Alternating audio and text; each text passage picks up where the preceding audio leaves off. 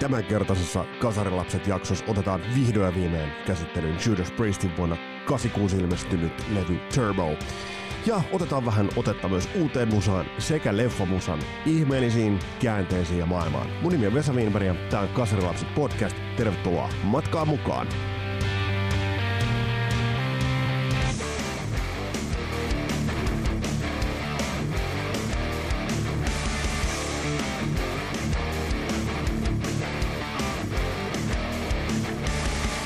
Ja kiitos jälleen kerran kaikista palautteista, mitä olette laittaneet noista menneistä, menneistä jaksoista. Varsinkin tuntuu edelleen tuo Matt Langen jakso resonoi, ja siksi mä oon miettinyt, että nyt Martin Birchin lisäksi niin on pakko ottaa käsittelyyn toi Tom Werman. Koska kaveri on tuottanut kuitenkin niin merkityksellisiä bändejä ja levyjä ja muodostunut kuitenkin niin ristiriitaiseksi persoonaksi. Eli, eli tonkin takia Tom Wermania täytyy ehdottomasti käsitellä. Tämän kertaisessa jaksossa mennään Judas Priestin Turbo-levyn, 86 ilmestyneeseen levyyn, mutta mut ennen sitä otetaan ihan pikkunen pätkä uutta musiikkia, nimittäin ihan liian harvoin tulee sellaisia uusia levyjä tai uus, uutta musaa, joka pistää, pistää niin kuin mielenkiintoa nousemaan, ja tossa ihan hiljattain tuli vastaan yksi.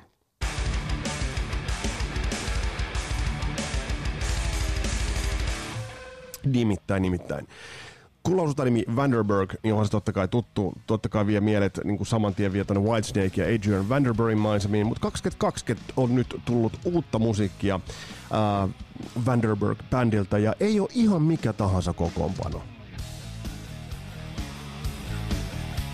Nimittäin kitarassa on Adrian Vanderberg, laulussa on Ronnie Romero, joka on muun muassa Rainbowssa vetänyt chileläis taustainen vokalisti. Mutta hyvää musaa, Freight Train.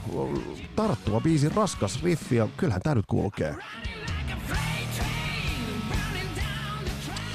Mutta kyllä tässä ollaan niinku tutuilla, tutuilla asti olla, ollaan niinku mel, melko niinku tanakasti, että jos laittaa sitten vaikka niinku soimaan biisin Shitstorm. Se on muuten saavutus sinänsä, että näinä päivinä sä saat Spotifyhin maininnan Explicit Lyrics. Se Parental Advisory sieltä totta kai vielä puuttuu, mikä oli back in the good old days kasarilla niin se on jo aika saavutus. Mutta kyllä tässä nyt aika DC jäljellä mennään. Mutta tämä vaan osoittaa sen, että vaikka tuossa niin tämä biisin kirjoitus soitantahan nyt on ihan sitä Whitesnake-tasoa, koska herra Jumala käytännössä tuossa soittaa Whitesnake taustalla. Semmoinen yksi otanta Whitesnakeista. Tämä vaan nyt osoittaa, että vaikka Romero on loistava laulaja, niin siihen David Coverdalein sielukkuuteenhan ei ole mitään asiaa. Et, et yritys on kova. Kaikki mm, temput, kaikki manerit on niin kuin huolella otettu haltuun, mutta Ronnie Romero nyt on vain yksi näitä copycat-laulajista. Se on vähän niin kuin kitaristien saralla Tommy Thayer, jolle sanotaan, että nyt Tommy, sun tehtävä on kuulostaa ihan Ace Frehliltä.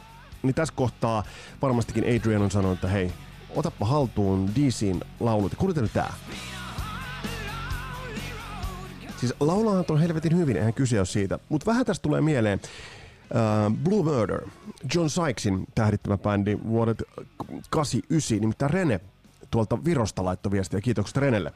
Laittoi viestiä, että, että, että millaisia ajatuksia herättää tuo Blue, Blue Murderin levy. Uh, tämähän on sitä aikaa, kun David Coverdale potki uh, John Sykesin pois Whitesnakeista, ei päästänyt live-kokoonpanoon. No mitä tekee John Sykes? Kasaa bändin, Vinny Apicit ja muut, menee studio Bob Rockin kanssa ja tekee käytännössä Whitesnakea. Eli aika monet tällä, tälläkin niin kuin piparipurkilla ovat olleet hämmentämässä.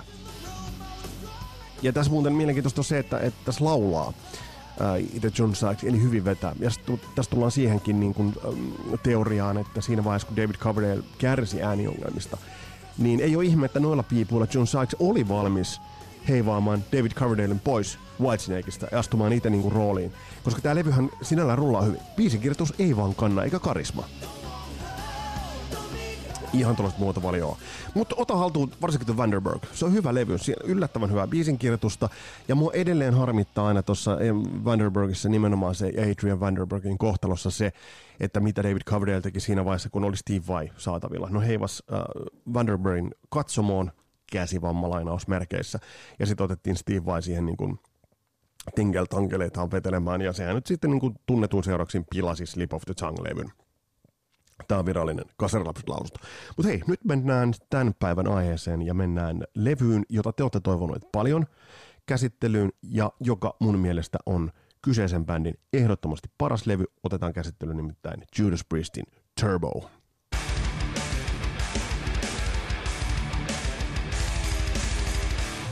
Kun tarkastelee tuota Judas Priestin levyä, niin nyt, nyt ehkä nyt tässä, tässä niin kuin katsannossa se jakaa mielipiteitä ihan yhtä paljon kuin se jakoi ilmestyessään vuonna 1986 kevätkaudella siinä toi levy ilmestyi.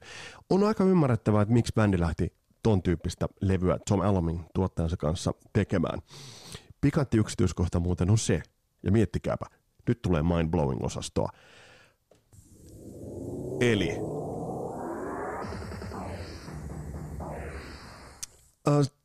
Turbon biisejä on kirjoitettu vuonna 84 noin 85 Espanjan Marbellassa.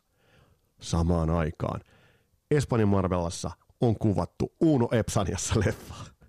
Kelatkaa sitä mahdollisuutta, että siellä on ollut Eri Kokkosen ja Speden vetämä tuotantiimi ja Judas Priest on ollut samalla altaalla kynet kädessä, kitarat kädessä vä- vä- väkertämässä Turboa. No se siitä. Mutta siis pitää... no, no, olihan toi nyt vaan semmoinen teoria, joka ainakin minun ajatukset vei niin hetkeksi sellaiselle poolsidelle, että siellä on tosiaan niin kuin Spede Kalju kiiltää, niin sitten siinä on Rob Halford kuin baaritiskin samaan aikaan. No joo, ryhdystänyt puppe. No niin, mutta siis pitää muistaa se, että kuten tuossa aikaisemmassa Kasarilapset jaksossakin, missä puhuttiin vähän sitä, että kun iso, isoisä nosti, niin pitää muistaa se, että – millaiset ajat olivat, millaiset levyt tekivät tuohon aikaan niin kuin aika tappavaa jälkeä. Siellä oli jo aikaisemmin 83 oli tullut ZZ Topin Eliminator. Ja ehkä nyt, jos ajatellaan sitä järkytystä, että minkä, mikä Priest-faneille tuotti se, että Priest otti synät käyttöön, niin mä voin, voin, voin vain kuvitella, että ZZ Top-faneille se olisi ollut vielä suurempi järkytys, mutta eipä ollutkaan. Että toi ZZ Topin Eliminator yhdisteli helvetin hienosti, niin kuin todettiin siinä jaksossakin, niin yhdisteli todella hyvin sen ZZ Topin poljennon, ihan järkyttävän grooven sieltä Texasin perukolta, mutta sitten synat, ja he saivat synat laukkaamaan. Mä luulen, että tämä on ollut nyt pontimena myös Judas Priestille, Tom Alamille, että kun tuota levyä on lähetty kasaamaan ja tuota levyä on lähdetty kirjoittamaan ja mietitty nimenomaan niin, että mikä se niin kuin, soundivalikoima tulee olemaan, niin on, esikuvat ovat olleet selvät. Semminkin kun tiedetään se, että sitten vielä niin kuin Van laitto lisää oikeastaan vettä kiukaalle 84. Olihan Van Halen jo Diver Downilla käyttänyt pikkasen erilaisempiakin niin kuin elementtejä soundillisesti, mutta mut yhtä kaikki voidaan sanoa, että 84. Äh, äh, Van Halen työnsi kirjakuoren niin kuin helvetin paljon pidemmälle. Se pitää muistaa, että siinä missä synat värittävät läpeensä koko Turbo-levyä, niin äh, esimerkiksi 84, niin siellähän on, jos noita biisejä ajatellaan, niin siellähän on käytännössä – kaksi biisiä, jossa ne synat ovat esillä. Eli tai sitä kolme, jos ajatellaan, että se kasinille intro, jump ja sitten I'll wait. Että eihän se enempää. Mutta siinä, missä ajatellaan tu- turboa, joka on tuommoinen nel- 40 minuutin lätty, onko se 10 biisiä, niin sitähän noi synat värittävät ihan, ihan täysin kauttaaltaan. Mutta on silti tarkastelun väärti, turbo. Nimittäin omassa rankingissa toi nousee ehdottomasti Judas Priestin parhaaksi levyksi. Ja toi teki äärimmäisen kovan vaikutuksen jo silloin ilmestyessään, koska mä muistan, että itselleni tuolloin, 84 ilmestynyt Defenders of the Faith, niin briljantti metallilevy kuin se onkin kaik- kaikkinensa ja ihan muuta valio. Mä muistan, että se jollain tavalla ö, työnsi luotaan. Se ei, se ei herättänyt sitä kiinnostusta. Se oli jotenkin kulmikas, ö, ehkä vähän väkivaltainenkin levy. Ja mä muistan mun hämmästyksen, suuren hämmästyksen, kun ensimmäistä kertaa korviini alkoi tulla hyvin, hyvin, hyvin toisenlaista soundia, mutta tutulta bändiltä.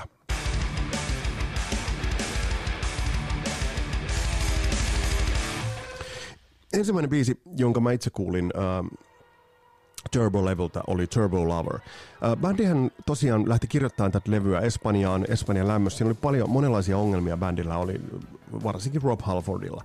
Tästä voi, voi lukea monenlaisia storeja, että siellä on ollut huumeongelmaa ja parisuhdeongelmaa, muun muassa puoliso tappoi itsensä Rob Halfordin silmien edessä, eli, eli tällaista. Mutta kaveri laittoi itsensä rehabiin ja laittoi itsensä hommiin, ja, ja tulokset kuuluvat.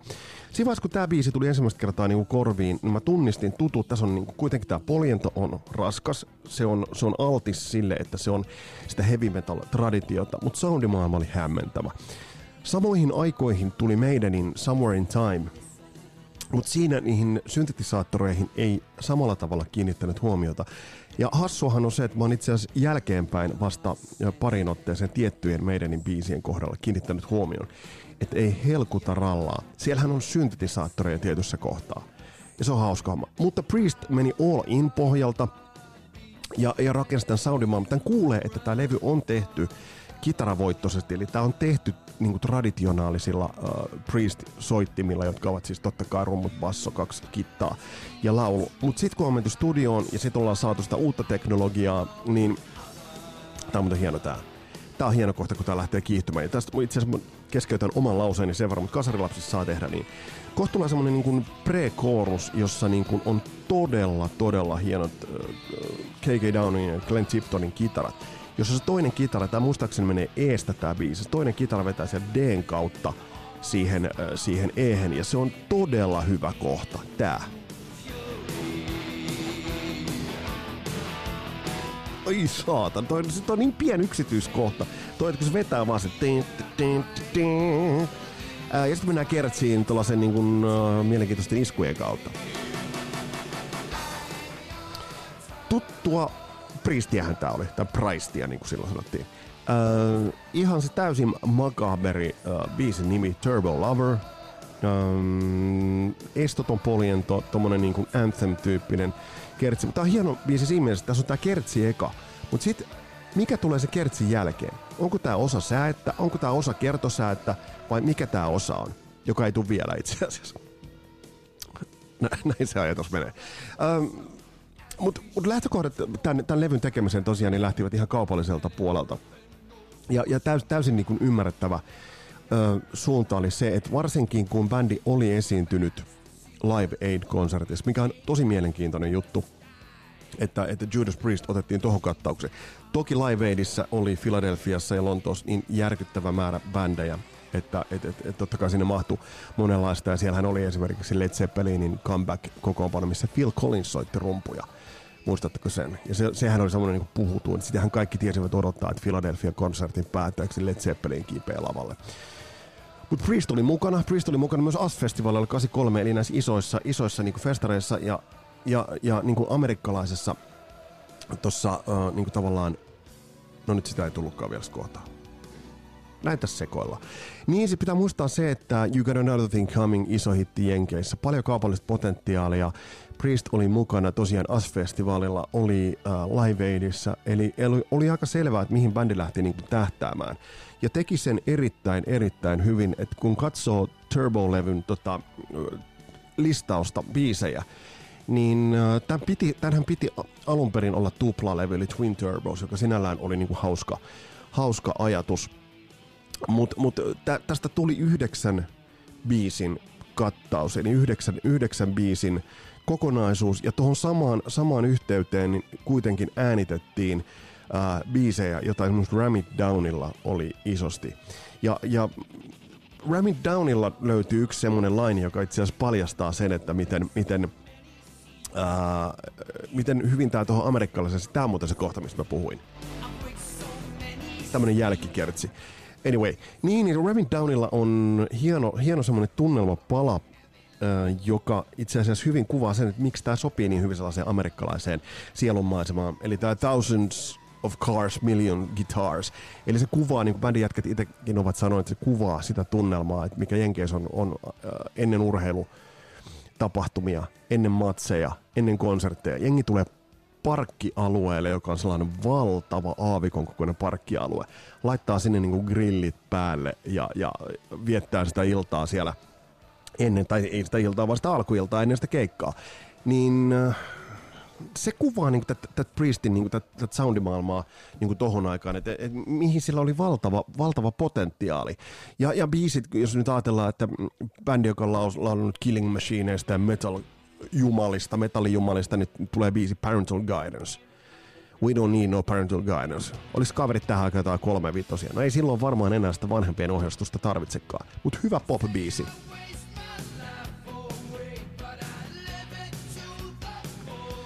tosiaan niin kuin mä sanoin, niin ajatus bändillä oli tehdä Twin Turbo levy, eli tuplalevy. Ja mä oon ounastellut vähän rivien välistä. Joku voisi niin kuin täydentää, että pitääkö tämä paikkaansa. Että ajatus oli myös tehdä tavallaan niin, että oli se kaupallisempi levy ja sitten oli se raskaampi levy. Ja jos nyt katsoo tätä, niin kuin, ö, tätä Turbon kattausta, niin tämähän on aika niin kuin popahtava kautta linjan. Mutta mitä biisejä jäi sitten yli, jäi, jotka olisivat voineet muodostaa sen Twin Turbon, sen pahan puolisko, sen Evil Twinin. Niin siellä on Monsters Rock, joka oli Ram It Downilla, Love You To Death, Hard As Iron, Ram It Down. Uh, Sitten siellä oli muutamia tällaisia reissue-biisejä, Red, White and Blue, Prisoners of Your Eyes, Fighting For Your Love, Under the Gun. Ja, ja noista biiseistä nyt on vaan sanottava, että ne eivät ole yhtä hyviä biisejä kuin mitä nämä Turbolle päätyneet, päätyneet biisit. Levyn vastaanotto oli hyvä, se pitää muistaa. Ja äh, tähän päivään saakka niin Turbo on viimeinen levy, jolle jonka bändi sai niin platina-statukseen. Levy on myynyt todella hyvin ja se, on, se on, otettiin hyvin, hyvin vastaan. Ja se on aivan selvää, että mitä bändi lähti tavoittelemaan tuolla levyllä. Sitä niin kuin paikkaa auringossa siellä samoilla tonttiloilla kuin missä olivat tosiaan Van Halen tai ZZ Top. Eli se esikuvat olivat aivan sel- aika selvät. Ja tässä kohtaa mun on pakko niin kuin kunnioittaa ja nostaa niin kuin hattua kavereiden äh, kunnianhimolle ja rohkeudelle. Ja rohkeuttahan Judas Priestillä ei ole ikinä puuttunut. Eli bändi on aina niin kuin uskaltanut mennä omaa linjaa ja, ja olla täysin välittämättä niin kuin tavallaan siitä ympäristöstä. Tämä levyllä on muuten äärimmäisen mm, hienoa kitarointia. Soundit ovat vähän erilaiset, eli tässä kuulee sen, että siellä on vähän tällaista synakitaraa. Ja esimerkiksi tässä Parental Guidance-kappaleessa tulee kohta semmoinen niin kitarabreikki, joka on, on, on, jos kuulee, että se soundi, tää, Eli tosta esimerkiksi kuulee, että se soundimaailma on, on vähän toisenlainen. Eli se tosiaan niin kuin synä, synäpohjaisia niin kuin siihen saakka, ne oli silloin kyllä aika alkeellisiakin tällaisia niin kuin, kitarasyntetisaattoreita, mutta nehän niin kuin rynni, bändithän löysivät niitä aika samaan aikaan. Meikkaan, että niin kuin samoihin aikoihin esimerkiksi niin kuin Martin Birch johdolla Iron Maiden on testaillut niitä ihan samoja vermeitä kuin sitten Tom Allomin kanssa Judas Priest. Priestin kundit veivät sen paljon pidemmälle. Ja sitä, sitä on pakko arvostaa. Öm, oman skaalan ihan kärkeen tolta levyltä menee kappale Out in the Cold, ja, ja tästä löytyy todella komeita live-vetoja. Bändihän kiersi todella taajaan, kävi muun muassa Suomessa ihan niin kuin noina päivinäkin, ja, ja dramaattista. Se, että mikä bändillä oli erittäin, erittäin suuri etu Priestillä aina, niin oli semmoinen tietyn draaman taju ja dramaattisuuden taju. Te tiedätte sen, että esimerkiksi miten, ää, miten Rob Halford kävelisi Metal Godspeed, kun se niin imitoi sitä niin kuin metallijumala robotin kävelyä. Että se heittäytyy niin täysin, ja kaverilla on niin kuin enemmän niin kuin terästä ja rautaa päällä, kun löytyy Imatran ovakolta. Ja se on paljon se. Niin, että kyky on ollut heittäytyä. Ja niin myös heittäydyttiin Out in the Cold-biisillä. Ja jos kuuntelet näitä kitaroita, niin voin kuvitella esimerkiksi tämä, mikä nyt kuulostaa täysin synalta niin toi on soitettu alun perin, tämä biisi on tehty ihan, ihan siis sähkökitaralla, mutta sitten siihen on vaan uitettu toi kitarasynä. Ja tää toimii siihen nähden helvetin hyvin. Tää tuli silloin Yleisradion Rockradiosta tää biisi, en muistan, kun silloin en muista kuka siinä oli sitten juontajana tai toimittajana, niin paheksu tätä suuresti, paheksu tätä kaupallisluonteista soundia ja paheksu sitä, että ei tää nyt enää ihan niin kuin Priestiltä kuulosta. Mutta nyt näin jälkeenpäin ajateltuna, niin mikä kuulostaa Judas Priestiltä? Kyllä mä nyt sanoisin, että tämä levy sitten kaikkinensa, öö, tämä on ja kuuluu osaksi tota, uh, Judas Priestin saagaa, kuuluu osaksi sitä, niin kuin, sitä Judas Priestin musiikillista perintöä.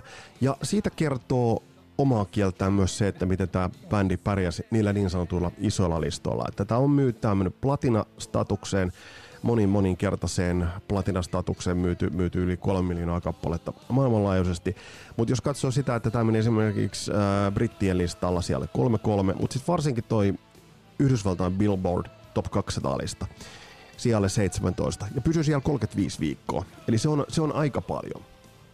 Mutta hyvät kasarilapset, kuulijat, tämä levy olisi voinut räjäyttää sen pankin vielä huomattavasti isomminkin. Ja mä kerron ihan tuota pikaa, että miten.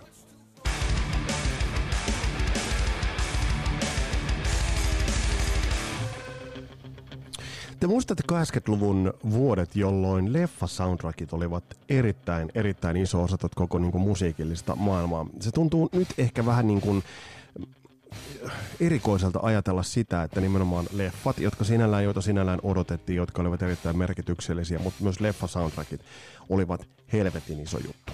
Tähän alkoi jo 70-luvun puolella, jos ajatellaan Saturday Night Feveria. Ja sitten kun tultiin 80-luvulle, niin 80-lukuhan oli vuorattu helvetin hyvillä soundtrackeilla. Ää, kukapa meistä ties oikeastaan Survivor-bändistä yhtään mitään, mutta kaikki tiesivät tämän biisin Rocky-leffojen soundtrackeista, koska ne olivat vain helvetin makeita. Eli Eye of the Tiger, totta kai. Ja kyllähän soundtrackit soundtrackien historia suhteessa musiikkiin meni helvetin paljon pidemmälläkin, että ajatellaan jotain Easy Rideria. Mutta sitten tuli, tai puhumattakaan joku, mikä se oli, Beatlesin Ma- Magical Mr. Ride, 67 ilmestyi muistaakseni. Mutta sitten 80-luvulla tultiin, niin näistä alkoi tulee melko helvetillisiä hittejä ja isoja hittejä. Totta kai niin kuin Prince teki isoa jälkeä Purple Rainillä, eli se, se oli niin kuin valtava sitten tuli nämä breakdance-leffat, jotka niin kuin, oikeastaan niin kuin toivat esille breakdance-kulttuuria, tota niin kuin tavallaan tanssi, tanssimuotoa. Ja, ja Foodloose, missä oli Kevin Bacon, jos oli se niin kuin nimihitti, mikä oli hyvä. Ja nämä tuli, niin kuin, nämä tuli, koska se oli nerokas yhdistelmä, että se yhdisti tavallaan leffan ja se yhdisti musiikin, että se tuli niin kuin kahdesta skenestä läpi.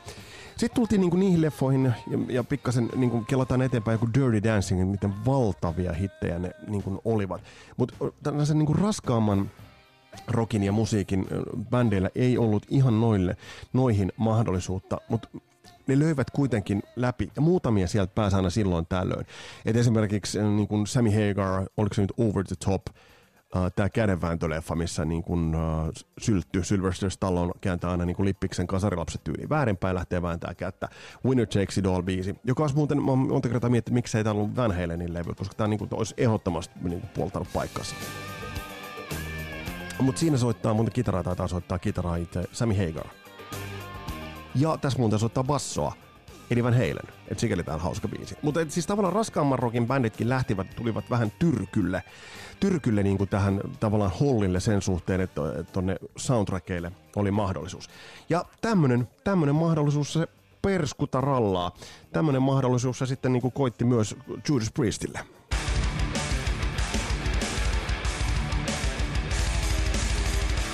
Öm, 85-86 valmisteltiin isoa, isoa leffaa, joka sitten äh, oikeastaan mullisti ja puhutaan yhdestä 80-luvun niin ikonisimmasta leffasta, nimittäin Top Gunin leffasta. Leffa, joka äh, on semmoinen kulttuurinen tabernaakkeli, se oli semmoinen sukupolvikokemus ja se oli myös... Äh, se yhdisti niin kuin mimmit ja kundit. Äh, Tom Cruisesta pystyi diggaamaan mimmit ja niistä lenskareista kundit.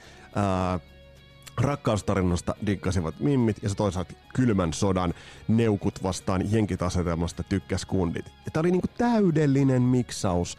Täydellinen miksaus ehdottomasti niinku kaikkinensa ja ei ole niinku mikään niinku ihme, että tosta tuli kah- äh, vuoden 86 mm, eniten myyty soundtrack. Ja tosta tuli yksi kaikkien aikojen eniten myydyistä soundtrackista ihan kauttaaltaan. Ja mitä tää liittyy Priestiin? Te tiedätte tämän tarinan varmasti, mutta se on syytä kertoa uudelleen. Nimittäin Priest, kun oli valmistelemassa ää, ää, tota, Turbo-levyä, niin yksi biisi kiinnitti ää, ton Top Gun tuotantotiimin huomioon itelle oli aina kova, äh, kova biisi tuolta Turbolta, oli ehdottomasti biisi, yhdeksäs biisi, nimittäin Reckless. Alkoi hyvällä riffillä, menee tuollaista droppivireestä, erittäin melodinen, tupla kitarat heti siihen alkuun. Ja se, mikä tässä biisissä teki ehdottoman vaikutuksen itseen, niin oli tämä äärimmäisen hieno äh, säkeen melodia, joka on vielä hienompi kuin kertsi. Tämä näin. Lähtee hienosti. Top Gun-leffan tuotantotiimi lähestyi Judas Priestia ja kysyi, että tämä biisi, että saataisiko me tämä biisi Top Gun soundtrackille. Tämä olisi edellyttänyt vain sen, että tämä levy oltaisiin irrotettu tuosta Turbo-kokonaisuudesta, mutta kuten te itsekin näitte, niin tuosta Turbo-levystähän tehtiin alun perin tuplalevyä. Sieltä olisi varmaan jonkun Ram It Downin tai jonkun voinut aivan hyvin heittää. Ja tämä oltaisiin annettu sitten tuon soundtrackin käyttöön. Uh, Bändi kieltäytyi. K.K. Downing on sanonut lukuisessa haastattelussa, että he eivät silloin halunneet rikkoa tätä albumikokonaisuutta, minkä mä nyt toisaalta kyllä ymmärrän. Että se on niinku tavallaan taiteellinen päätös aika selkeästi, että me ei niinku rikota, rikota sitä, minkä me itse miellämme kokonaisuudeksi. Ja sitten on ollut huhuja muun muassa siitä, että bändi ei ihan uskonut siihen tämän niinku leffan kaupalliseen potentiaaliin se on nyt jälkeenpäin mielenkiintoista katsoa, että millainen tuotantotiimi tiimi tuossa sitten niin kuin taustalla oli.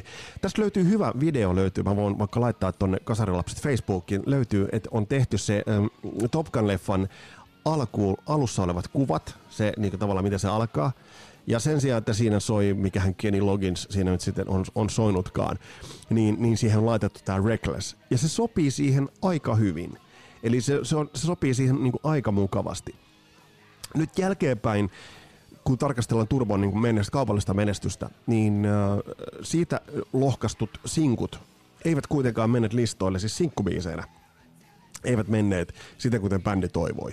Eli äh, siitähän julkaistiin äh, sinkkuina tuolta levyltä Turbo ja sitten äh, Locked In äh, ja myöhemmin sitten Parental Guidance, mutta ne eivät tehneet listoilla sitä jälkeä. Mitä tämä Reckless olisi voinut tehdä? Olisiko tämä pärjännyt äh, olisiko tämä sitten pärjännyt, äh, jos se olisi ollut osa tota, soundtrackia. Äh, uskalla väittää, että se olisi tuonut bändille täysin uudenlaisen yleisön, isomman yleisön, sen valtavan massan, joka olisi pystynyt katsomaan yli sen, että siinä vetää Rob Halford niin kuin ketjuissaan koppalakki päässä ja siellä on niin kuin metallirobotteja ja muuta. Se, se niin kuin aika paljon niin kuin sulki bändiä niin kuin isolta porukalta pois. Mutta siinä määrin, jos Judas Priest olisi uinut salonkikelpoisesti tällä sinällään ihan niin kuin mallikkaalla, mallikkaalla rock, hard rock polienolla olisi tullut osana tuota soundtrackia, niin mä oon aivan varma, että et, et siinä kohtaa niin, niin bändi olisi lyönyt läpi ja siten, että tämä porttiteoria olisi auennut, että bändin olisi huomattavasti helpompi ollut tulla, tulla sitten olisi laittanut sen jälkeen sitten ulos vaikka sen sen Turbon ja sitten sen Parental Guidancein. Tai olisi laittanut eka sen Parental Guidancein, joka on vähän niin kuin ehkä pehmeämpi ja pyöreämpi tuolta soundiltaan. Tällä hetkellä sitten kun katsoo Top Gunin soundtrackin myyntilistoa, niin Jenkeissä yksin, y, yksin yhdeksänkertaista platinaa, Briteissä kaksinkertaista platinaa. Toi nyt siis ympäri maailman meni ja toi myynyt kuin ruisleipä Billboard-listan ykköseksi.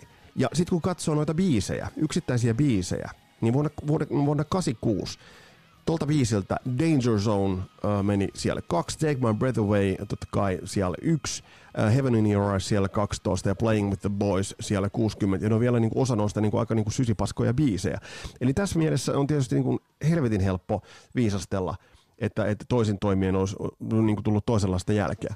Mutta kuinka moni perusjantteri jossain Euroopan perukolla esimerkiksi tiesi bändistä nimeltä Cheap Trick yhtään mitään ilman Top Gun soundtrackia. Miettikääpä sitä.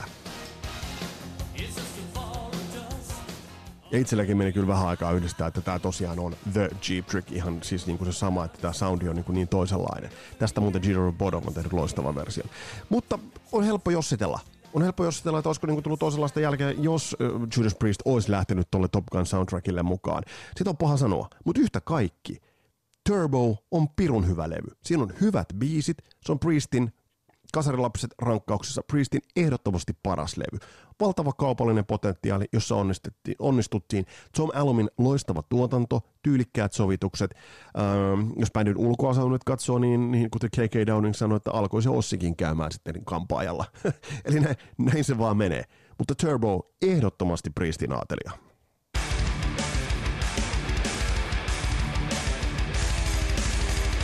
Mm, tässä oli tämänkertainen Kasarilapset jakso ja tulevasta jaksosta sen verran, että siellä on mielenkiintoista, mielenkiintoista herkkua siellä on tulossa. Oletko ikinä miettinyt, että jos koostetaan Queenin tuotannosta ne raskaimmat, niin millaisen tuollaisen heavy metal, jopa heavy metal hard rock albumin saisi Queenin tuotannosta? Tämä vinkki tuli Panu Markkaselta, kiitos Panulle. Ja se tullaan koostamaan tulevissa jaksoissa, eli The Hard Side of the Queen. Mun nimi on Vesa Wienberg, tää oli Kasarilapset podcast, ja tosi kiva, että olit kuulolla. Pistä tätä viestiä eteenpäin, laita ilosanomaa jakoon, kommentoi, laittakaa viestejä, laittakaa ehdotuksia jaksoista, ihan mitä vaan. Kaikki luetaan, kaikkiin vastataan, ja osa jaksoista varmasti jopa tehdään, ja niin ollaan tehtykin.